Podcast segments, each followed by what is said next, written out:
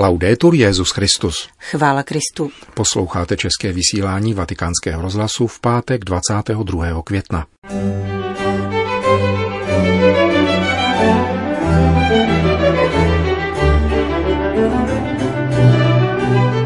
První veřejné audienci po karanténě přijal papež představitele sportovců, kteří se měli účastnit odloženého mezinárodního setkání We Run Together.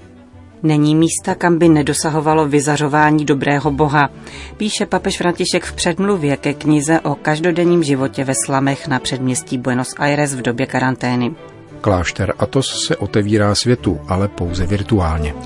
To jsou hlavní témata našeho dnešního pořadu, kterým provázejí Milan Glázer a Johana Bronková. Zprávy Vatikánského rozhlasu. Vatikán. Papež přijal představitele sportovců, kteří se měli účastnit odloženého mezinárodního setkání We Run Together Simul Currebant, iniciovaným družstvem Atletika Vatikána a dalšími sportovními kluby pod patronátem Papežské rady pro kulturu. K setkání došlo ve středu bezprostředně po generální audienci, probíhající stále ještě formou promluvy před kamerou v knihovně Apoštolského paláce. Musíme postupovat tempem lidí, kteří mají jiný rytmus, nebo přinejmenším usilovat o jejich zapojení do našeho rytmu. Je to velice krásná věc, kterou se musíme jako lidstvo učit, řekl papež František ve své promluvě k různorodé skupině sportovců. Mezi návštěvníky papežské knihovny byla 11letá dívka odkázaná na invalidní vozík kvůli neurogenerativní nemoci, atlet s poruchou způsobenou šikanou ve škole, uprchlík z Ghany či žena z římské věznice Rebibia. Neobvyklá akce měla totiž přivést na stejnou trať paraolympiky i jinak znevýhodněné lidi a profesionální atlety.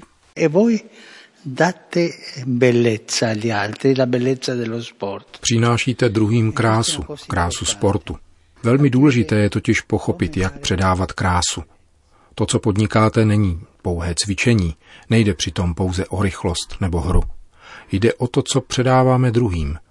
Jak zaznívá v motu vašeho sdružení, neseparujte se od druhých lidí. You run together. Běžíte společně. You run together. Andate di fretta, correte insieme. František pak připomněl epizodu z Janova Evangelia, kde se mluví o velikonočním ránu a běhu dvou učedníků k Ježíšovu hrobu. Přestože Jan přiběhl první, počkal na Petra. Ukazuje nám to mimo jiné, že tempo druhých lidí je třeba respektovat, postupovat v rytmu nejslabších. V poselství připraveném u příležitosti tohoto mezinárodního setkání sportovců papež zdůraznil. Olympijští mistři měli poprvé běžet z paraolympiky s mentálně postiženými sportovci, s uprchlíky, migranty a vězni, kteří měli být také rozhodčími závodů. Všichni společně a se stejnou důstojností. Je to konkrétní svědectví toho, čím by měl být sport. Mostem spojujícím ženy a muže různých náboženství a kultur, podporujícím integraci, přátelství, solidaritu a vzdělání. Jde o most míru, píše papež v poselství k mezinárodní sportovní akci We Run Together Simul Currebant.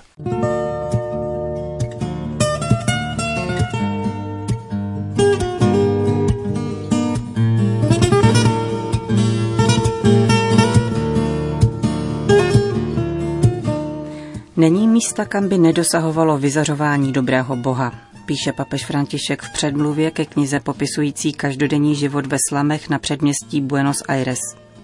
Její autor, argentinský novinář Álver Metalli, ji nazval jednoduše karanténa. Papež František dobře zná čtvrť Karkova, mapovanou v této knize. Patří totiž do diecéze, v níž byl 15 let biskupem. V závěru předmluvy parafrazuje písničku italského zpěváka a básníka Fabricia de André, který v jednom ze svých textů trochu rouhavě vyčítá Bohu, že do chudých čtvrtí nedopadají paprsky jeho slunce. Podle Františka právě tato knížka ukazuje, že tomu tak není. Přinášíme vám předmluvu svatého otce. Prospěje nám četba tohoto deníku, vyprávějícího den za dnem karanténu, jaký prožívala jedna z chudinských čtvrtí, slamů, kde působí skupina kněží, které mám velmi rád. Nechávají se vést pravou vírou v Ježíše Krista a velkou láskou k těmto ubohým lidem, kteří žijí v chalupách a přístřešcích na okraji společnosti. Autorem tohoto malého, avšak vzácného svazku je italsko-argentinský novinář Álver Metalli. Před 6 lety odešel ze svého krásného domu v rezidenční čtvrti v Buenos Aires a začal žít mezi karkovskými chatrčemi. Udělal to, protože jej přitáhlo svědectví otce Pepeho a pocítil, že takto může lépe a s radostí uskutečňovat křesťanské povolání, dozrálé v duchovní škole Dona Džusányho a jeho Memores. Deník nevypráví jen o dramatických příbězích mnoha žen a mužů v této čtvrti, potýkajících se s drogami, násilím a bídou. Ukazuje nám také krásu lidskosti mnoha lidí soustředěných kolem farnosti, kteří se každý den ze všech sil snaží pomáhat těm nejpotřebnějším. Každý den rozdělují teplé jídlo těm, kdo nemají peníze ani na nákup něčeho k snědku. Z poznámek v deníku lze vyčíst, že je to denně přes 2000 pokrmů. Dobrovolníci, kteří jídlo připravují a rozdělují, nepřicházejí z lepších čtvrtí. Z velké části jsou to místní, prostí lidé, trpící důsledky pandemie, stejně jako všichni jejich sousedé. Jsou mezi nimi zedníci, domácí, ženy, sloužící v bohatých domech v nedalekých čtvrtích, komunální zaměstnanci, pár lidí pracujících v dopravním sektoru a mnoho dalších, kteří práci nemají a žijí z tzv. Changas, jak Argentinci nazývají příležitostné práce dovolující jakž takž přežít, poznamenává Álver. Ti všichni jsou nyní bez práce a věnují svůj čas a energii pomoci ostatním. Další věcí, kterou pandemie vynesla na povrch, je bohatství lidové zbožnosti, oživující obyvatele chudinských čtvrtí, spojené s hodnotami solidarity a blízkosti. Třeba říci, že tato tak opomíjená místa leckdy mají mnoho co učit zbytek města. Tato religiozita či lidová zbožnost, jak to přesně vystihl Pavel VI. V Evangelii Nunciandii, ukazuje žízeň po Bohu, jakou mohou znát pouze prostí a chudí. Lidová kuchyně, vypráví dále kniha, není jediným dobročinným dílem, který vedou v těchto čtvrtích. Mají také útulek pro alkoholiky a takzvaný Kristův domov, pro ty, kdo se ocitli ve spárech drog. Pak jsou tu starouškové, které se snaží chránit před krutým virem, jenž všude na světě rozséval smrt právě mezi starými a křehkými lidmi.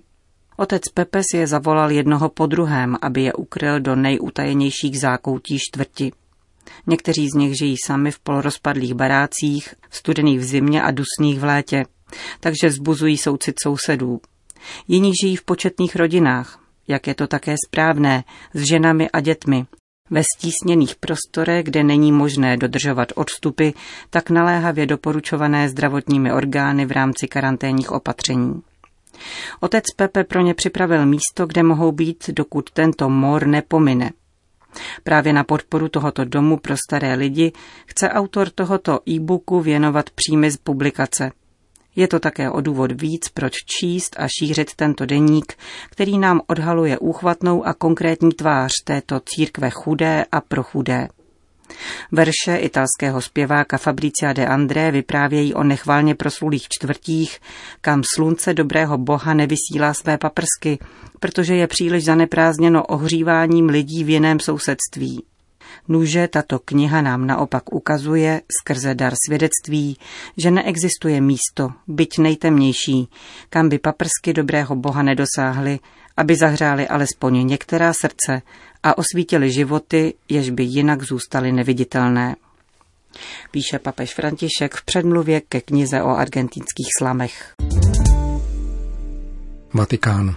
Týden Laudato Si, vyhlášený papežem Františkem a organizovaný Úřadem pro službu integrálnímu lidskému rozvoji u příležitosti 5. výročí stejnojmenné encykliky, zahájilo společné prohlášení 42 náboženských institucí, které potvrdily ukončení investic do fosilních paliv. Tuto neděli jej uzavře společná modlitba za ochranu stvoření. Svatý otec vyzval církev ke slavení týdne Laudato Si v březnovém videoposelství.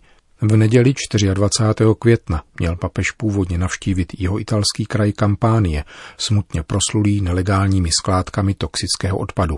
Tuto jednodenní cestu nahradí společná modlitba za zemi a lidstvo, kterou stejně jako celý zmíněný týden pořádá Úřad pro službu integrálnímu lidskému rozvoji. Tento vatikánský úřad zároveň oznámil, že nedělní modlitbou začne zvláštní rok věnovaný encyklice Laudato Si a jejímu učení o integrální ekologii.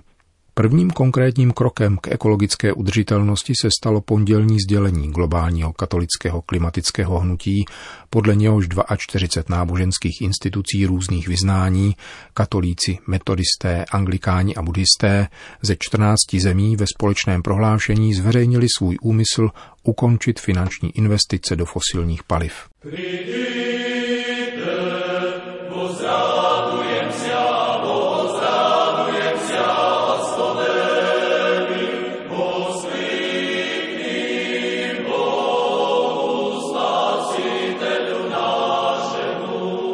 Řecko. Svatá hora Athos poprvé ve své tisícileté historii otevřela brány veřejnosti, byť výlučně na virtuální rovině. Před několika dny byly spuštěny webové stránky, které umožňují prohlídku tohoto posvátného místa východního pravoslaví. Projekt si vyžádal 3letou práci a požádali o něj sami mniši, obývající 20 ostrovních klášterů a četné rozptýlené poustevny. Je to způsob, jak všem lidem zpřístupnit svatou horu a k větší slávě boží jim ukázat athoské mnišství a pravoslavnou mnišskou spiritualitu. Popisují na webu řecké, ruské a anglické verzi úmysl, s jakými stránky vznikaly. Adresáty projektu jsou lidé, kteří si nemohou dovolit cestu na Athos z ekonomických důvodů, nositelé zdravotního postižení a ženy, které se na poloostrově zvaném Zahrada Panny Marie již více než 1000 let nemohou ani vylodit. Přistání na Athoském poloostrově, přírodní baště vypínající se do 2-kilometrové výše vprostřed Egejského moře a nijak vzdálené od tureckého pobřeží, je dnes vyhrazeno 40 000 mužů ročně. Pouze 10 návštěvníků denně se v tomto státu ve státě, jak jej definuje i řecká ústava, nemusí hlásit k pravoslaví. V poslední době převažují ruští poutníci nad řeckými. Nikoli všechny monastýry otevřely své brány příchozím. Jinde se zase zakazuje na mnichy promluvit, protože jsou vázáni mlčením. Průlom do virtuální reality je tudíž v jistém smyslu epochální. Vstup za klášterní hradby, prohlídka chodeb zdobených freskami či panoramatické pohledy jsou krokem do staleté historie každodenního života zhruba 2000 mnichů i přírodních krás ostrova. Pod projektem, který se bude postupně obohacovat o nové obrazové části, je podepsána řecká firma sídlící v Ženevě a specializovaná v digitálním marketingu na realitním trhu. Virtuální prohlídka Athosu je bezplatná, avšak mniši žádají o dar na charitativní projekty pravoslavné církve v Řecku a misie v Africe. Bangladéš. Stovky zaplavených vesnic, zpustošené zemědělské pozemky a tisíce zničených domů. Taková je smutná bilance cyklonu Amphan, který v polovině týdne zasáhl Indii a Bangladéš a dosud si vyžádal 95 lidských životů. V Bangladéši bylo evakuováno více než 2,5 milionu obyvatel. Další více než 3 miliony lidí je bez elektrického proudu. Odlehlé části země se tak ocitly v izolaci a vyvrácené stromy na cestách mnohdy znemožňují příjezd záchranářů. Cyklon silně poničil rovněž několik většinově katolických vesnic, sdělil agentuře Asia News biskup diecéze Kulana, 3. největšího bangladešského města. Obávám se, že zasáhl zejména vsi poblíž pralesu Subdarban, kde žije asi 3000 katolíků, uvedl monsignor James Romen Boiragi. Farnost Borodal byla naštěstí poničena jen částečně. Vysídlenci byli ubytováni v kostelech, školách a ubytovnách. V tuto chvíli nemám zprávy o úmrtích v těchto oblastech, říká bangladešský biskup. Výpadek elektrického proudu samozřejmě stěžuje spojení s řadou farností, avšak katolické instituce se daly do práce na pomoc nejpotřebnějším. Kvůli koronaviru jsme poskytli pomoc 1700 katolických věřících, informuje biskup Boiragi. A nyní pomůžeme také těm, kteří trpí v důsledku cyklonu Amphan. Bangladešská charita dosud evakuovala 40 000 osob, poskytla jim přístřeší a potraviny.